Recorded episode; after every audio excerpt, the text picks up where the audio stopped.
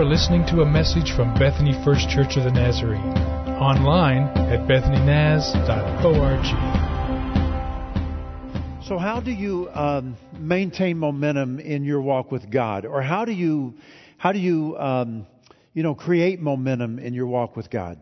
So, we've been talking uh, about practices for a long time, and we've identified six practices that we think God uses as a means of grace to help us grow in our faith, to gain momentum with our walk with God, and, and, and to keep momentum.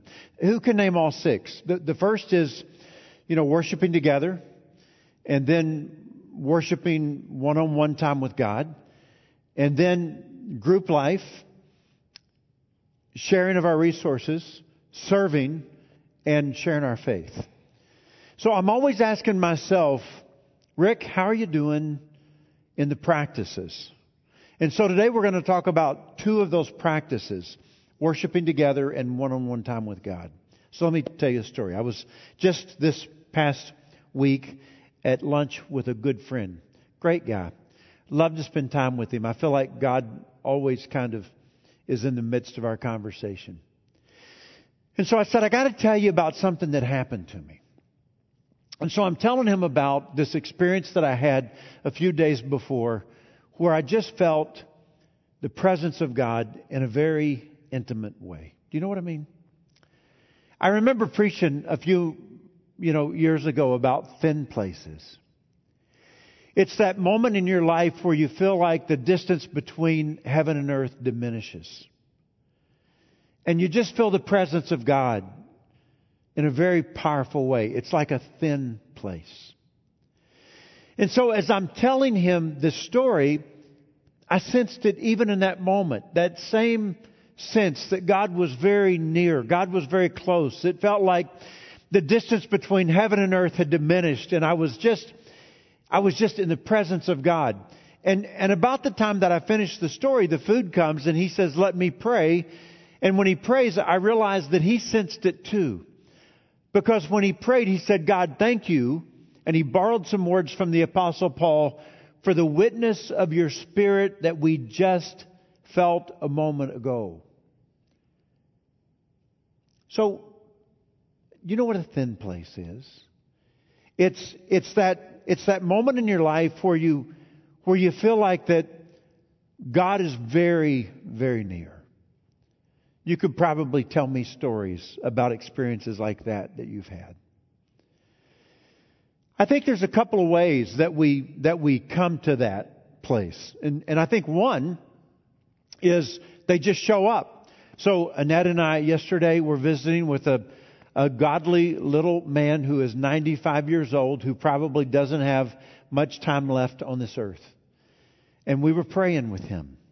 And as we were praying with him, it felt like one of those very intimate moments with God. A thin place where the distance between heaven and earth diminished. I think there's also times when we place ourselves before God. So, Rick, what do you mean by that? Well, like right now. So you got up this morning with the intention, I'm going to go to church, and you got yourself ready. You had to drive yourself here and you had to walk through the doors of the building and then you came in and you sat down and you said, okay, I'm, I'm coming to church today. And, and you've taken this time and you've set it aside and you've basically said, okay, God, here I am. I'm going to focus on you and I'm going to worship you and I'm going to spend this time with you. And many of you would say that this is the largest block of time I spend focused on God in my entire week. So what you've done is you've placed yourself before God. I think there's two different ways that we place ourselves before God. And, and, and there's two practices that we talk about. And one is when we worship together, just like you're doing right now. It doesn't have to be in a group this large, but you've come together this morning, you've placed yourself before God, you've said, okay Lord, I'm here, I'm going to focus on you, I'm going to worship you, here I am before you. I think the other, the other way is in one-on-one time with God. So I don't know how it works for you, but for me, it's early morning. It's my best option. I'm going to find the Word of God open in front of me, and lots of times I open that on my phone. I'm going to spend some time reading, thinking, digesting what I've read and thought, and then I'm going to pray. Just some one-on-one time with God every day. I love this idea of read it through in 2022. I mean, think about this. Can you imagine if most of Bethany First Church of the Nazarene and both of our services read the Bible through in 2022. That is one-on-one time with God. That's spending time every day saying, God, okay, my heart's open. Here we go. You just take some time and you talk to me, you know. One-on-one time with God. What are you driving at, Rick Harvey? I believe that often when we put ourselves before God that something supernatural happens. We catch a glimpse of God. We see Him. We, we find ourselves at a very thin place. God speaks to us. the distance between heaven and earth seems to diminish. And we find God to be a very intim- intimate friend. So I'm not just pulling that out of the air. I'm, I'm coming from the Old Testament, the book of Isaiah. And so Isaiah is a prophet who one day places himself before God in worship. So he's in the temple. Frankly, he is probably there on an official role as the prophet and, and of the court, and, and he is he is participating in the temple ceremonies. And so whatever that looked like for him, this is what it looks like for us today, okay? We've come to church and we're participating in worship. And, and when Isaiah was there in that moment, he saw God. And I want to unpack that story for you. So if you will open your Bibles to Isaiah chapter 6, okay? Isaiah chapter 6. I'm going to start with verse 1. Let me give you a little bit of a context before I start reading. Um, you remember Israel is now divided into two kingdoms, a northern kingdom and a southern kingdom. And, and Judah is the southern kingdom. Uh, Uzziah is the king. He has been king for 52 years. And although the cities are fortified, okay, and although the army is really big and really strong, and although the, the seaport is busy with commerce, everything on the outside of Judah looks like things are going great, but they're not going great because the moral fabric of the nation is in decay. Ethical standards are very low. Religion is kind of just a formal thing that we do. And the poor have been completely forgotten about and people are worshiping idols. Things are not good with Judah. And so the king dies. But there's this young prophet whose name is Isaiah. And he speaks to the leaders of Jerusalem and Judah on behalf of God. And he talks to them about judgment, but he also talks to them about hope. And so it's in this context that we get to chapter 6. You ready? Here we go. So Isaiah says, in the year that King Uzziah died, I saw the Lord he was high and exalted, seated on a throne. And the train of his robe, it, it filled the whole temple. Now above him were seraphim, and each had six wings. With two they covered their faces, with two they covered their feet, and with two they were flying. And they were calling to one another, Holy, holy, holy is the Lord Almighty. The whole earth is full of His glory.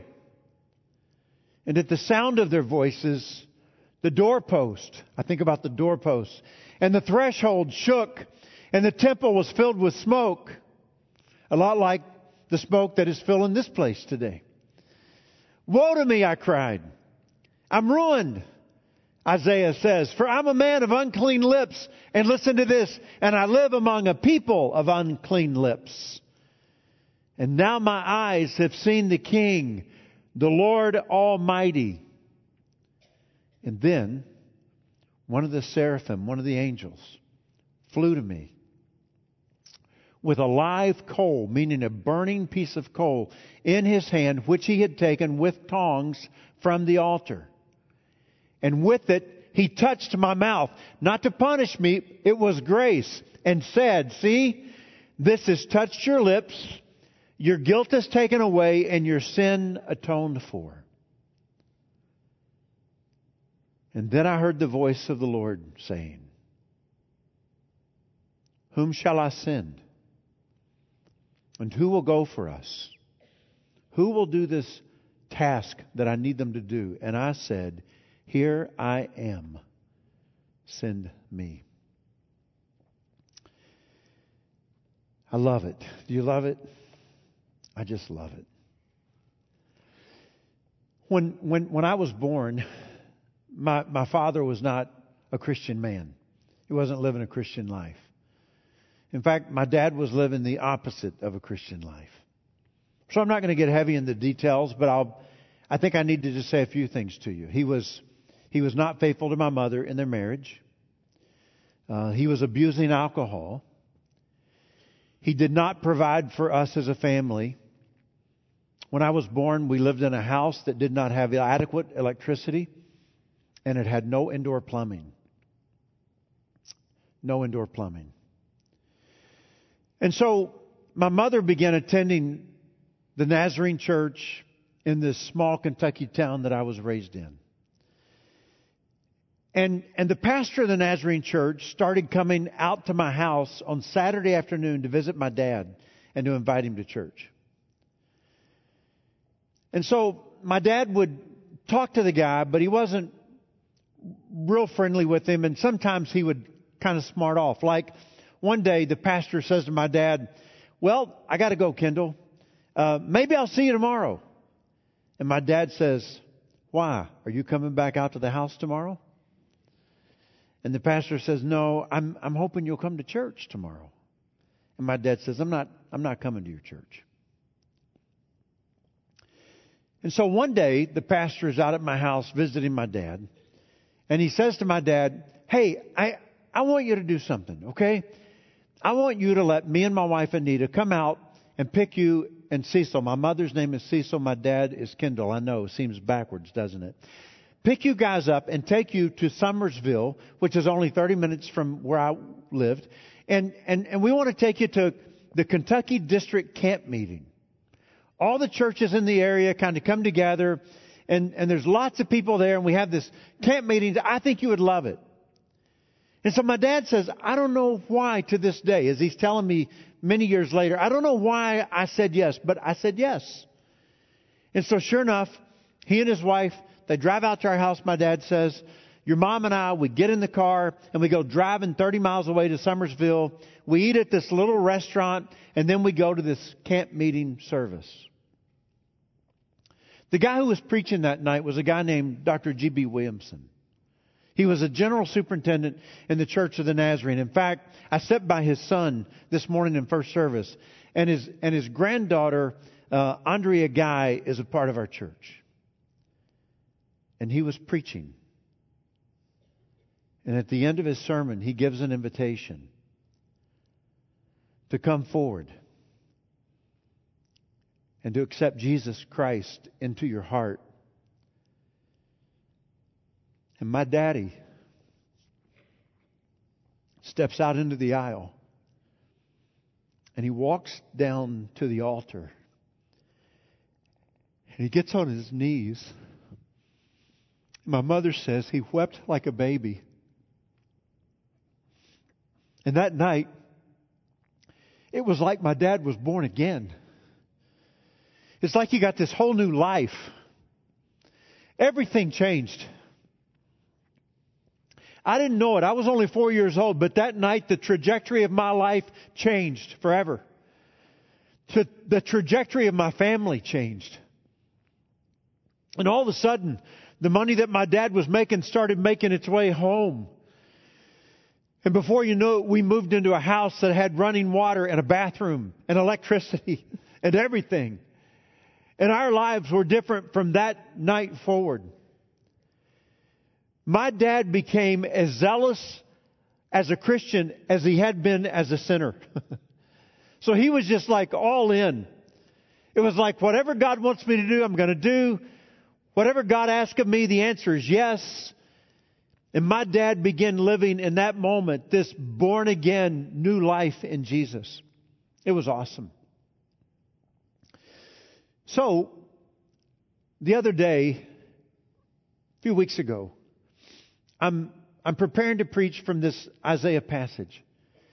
And I was at my office at home and I reach up on a shelf and I pull down an old commentary. An old commentary that I've loved over the years. Written by Nazarene.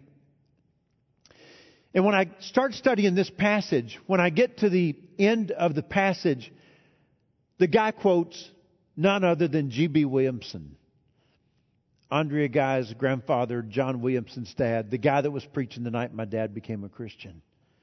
And he just briefly quotes him. And, and here's what it says. Okay? Isaiah saw God, but he also saw his own sinfulness. I think there's times in our lives when we find ourselves at a thin place where the distance between heaven and earth seems to diminish. And we sense the very powerful, overwhelming presence of God.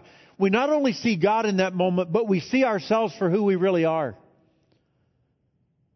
We see our own sinfulness. But, but that wasn't where it stopped for Isaiah. After he saw his own sinfulness, he saw God's grace. It was God saying, Come on, Isaiah. I can help you. I can touch you. I can change you. I can use you. And then he saw the work that was assigned to him. Isaiah, you have no idea what I'm going to do through you. Isaiah, I know you can't grasp it. I know you can't get it. But 2,700 years from now, in Oklahoma City, Oklahoma, Rick Harvey is going to stand in front of the people that attend Bethany First Church of the Nazarene. And guess who he's going to talk about, Isaiah? He's going to talk about you. How cool is this? You have no idea what I'm going to do through you. And as I stood there looking at that, words of G.B. Williamson, the guy who preached the night my dad was saved, I realized, let me change just the top two lines. This is my father's story. Because that night in Summersville, Kentucky, when G.B. Williamson was preaching, my dad caught a glimpse of God. What a thin place it must have been, right? And not only did my dad see God, but my dad stood there and he saw himself for who he really was and the man that he had become. And he was ashamed. But it didn't stop there. My dad saw God's grace. It was like God was saying, Come on, Kendall. Come on, Kendall. I can take that guilt away. I can take that sin away. I can change your heart. Just come to me. And that's when my dad stepped out and walked down the aisle and he knelt at the altar and he cried like a baby and he said, God, I'm really sorry. And then my dad saw the work assigned to him. My dad was like the ultimate volunteer. He was on the church board. He drove the church van. He fixed anything that was broken. He was there anytime that he could be a help. Anybody he could talk to about Jesus, he talked to about Jesus. Sometimes us as kids, we were like sinking in our seats in restaurants. Dad, don't talk to this person about Jesus, you know. He talked to everybody about Jesus. And then I realized, I'll change the top line again. That's what I saw. I was 19 years old. I went to church on a Sunday night in my hometown, and it was a thin moment I caught a glimpse of God. And not only did I see God, but I saw my own sinfulness. And I was ashamed of the person that I had become. But it didn't stop there. I saw God with his arms open saying, Come on, Rick. Come on to me. And I remember stepping out that night and walking down the aisle. And I remember feeling forgiven. And I was like, I'll do anything you ask me to do. All I want to do is know you more. Be with you, God. Whatever you want, I'll do it. So, could I change the top line one more time? Do you remember when you saw God?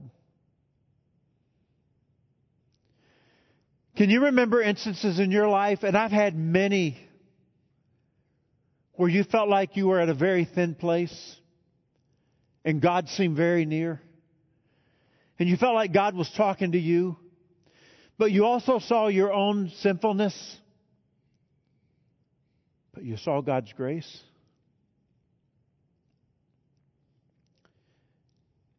And when you responded to God, you felt like you were ready to do anything in the world God would ever ask you to do. See, I, I, I think about Isaiah's response, and it is, it is, it is powerful. He says, Woe is me, I cried. I'm, I'm a man of unclean lips, and it's not just me, God, it's the people around. We're all unclean. We've all got issues in our life. We've all messed up. We've all turned our backs on you. We've all lived in ways that we shouldn't live. And now here I am. I have seen the King, the Lord Almighty. The reason I want to talk to you this morning about the fact that there are these times in our lives when we find ourselves at a very thin place and God seems very near. It's often in those moments that we see ourselves for who we really are. And I can tell you that many times over the years, I have just stood full of shame and said, God, I'm sorry. I'm not the man that you dream of me being. I'm not the husband that I could be. I'm not the father that I should be. I'm not the Christian that you dream of me being. I've got nothing. I'm sorry. Annette and I were home the other night, and uh, we were only home for a few minutes. We come in from work, and uh, we were just kind of uh, you know, freshening up a little bit and uh, headed out to a meeting. And the doorbell rings, and we're both in the living room at the time that it rings. And Annette walks over and she opens the door, and it's a it's a little boy. And Annette thinks maybe he was maybe nine or, or ten years old, and uh, his mother, we assume, is in a car uh, on the street with the car running with her window down. Not that she could hear everywhere, but she's kind of, you know, present there for him. And when Annette opens the door and he's standing there, she says, hello. And he says, would you like to buy some candy bars? And so Annette says, um, well, I'm sure we can buy some candy bars. How much are your candy bars? And I'm not making this up, okay? I'm telling you just straight up truth right here. The little boy looks up at Annette and says, they are a dollar a piece or you can have my whole box for 60. Talk about an entrepreneurial spirit. I mean, you got to admire this kid, right? Annette kind of goes, okay, uh, what kind do you have? And he tells her what kind, and then he says again, and they're a dollar a piece, or you can have a whole box for 60. And so, how do you even explain that to your spouse? Honey, why are there 60 candy bars in the pantry? You know? It seems like to say, oh, I bought a box of chocolates doesn't seem like a great explanation, right? It's not sufficient. You know, I, I think I admire the kid though because it was like, uh, you know, can we just cut to the chase here? I'm not interested in selling candy bars or knocking on doors. I want to go home and play video games. So if you just give me 60 bucks, I'm done. You know? I think there's times in our lives when we have that spirit of, you know what? I don't want to do a song and dance. And I think that there is nobody more in that space than Isaiah was in the temple that day when he stands before God. God, I don't have a song and dance. And I'm not interested in making a bunch of excuses as to why I am unclean and undone. I don't, I don't have any interest in trying to uh, cover up. I'm just going to tell you straight up, God. I'm a mess. I am unclean. I am undone. And I'm sorry. And the problem is, God, it's not just me. There's a bunch of us like this.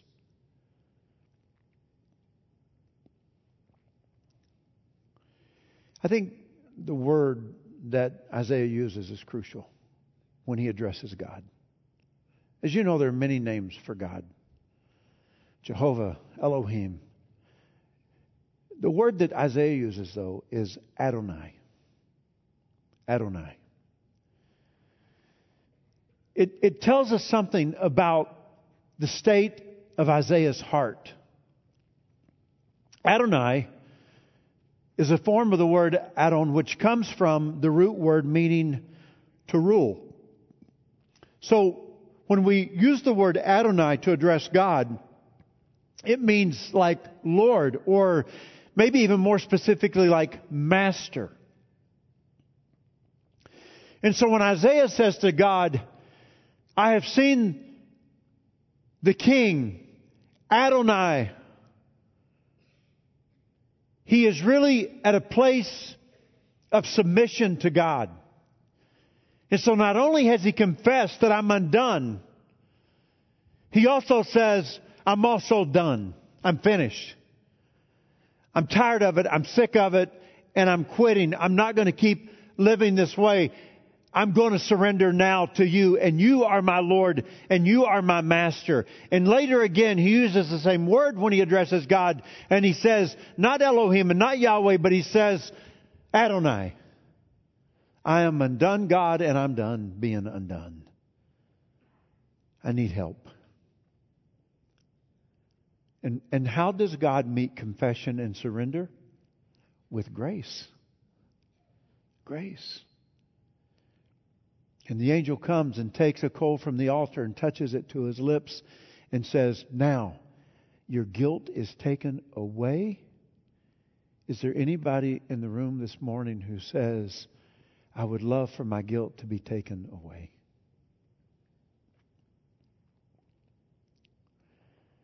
Rick Harvey, if you only knew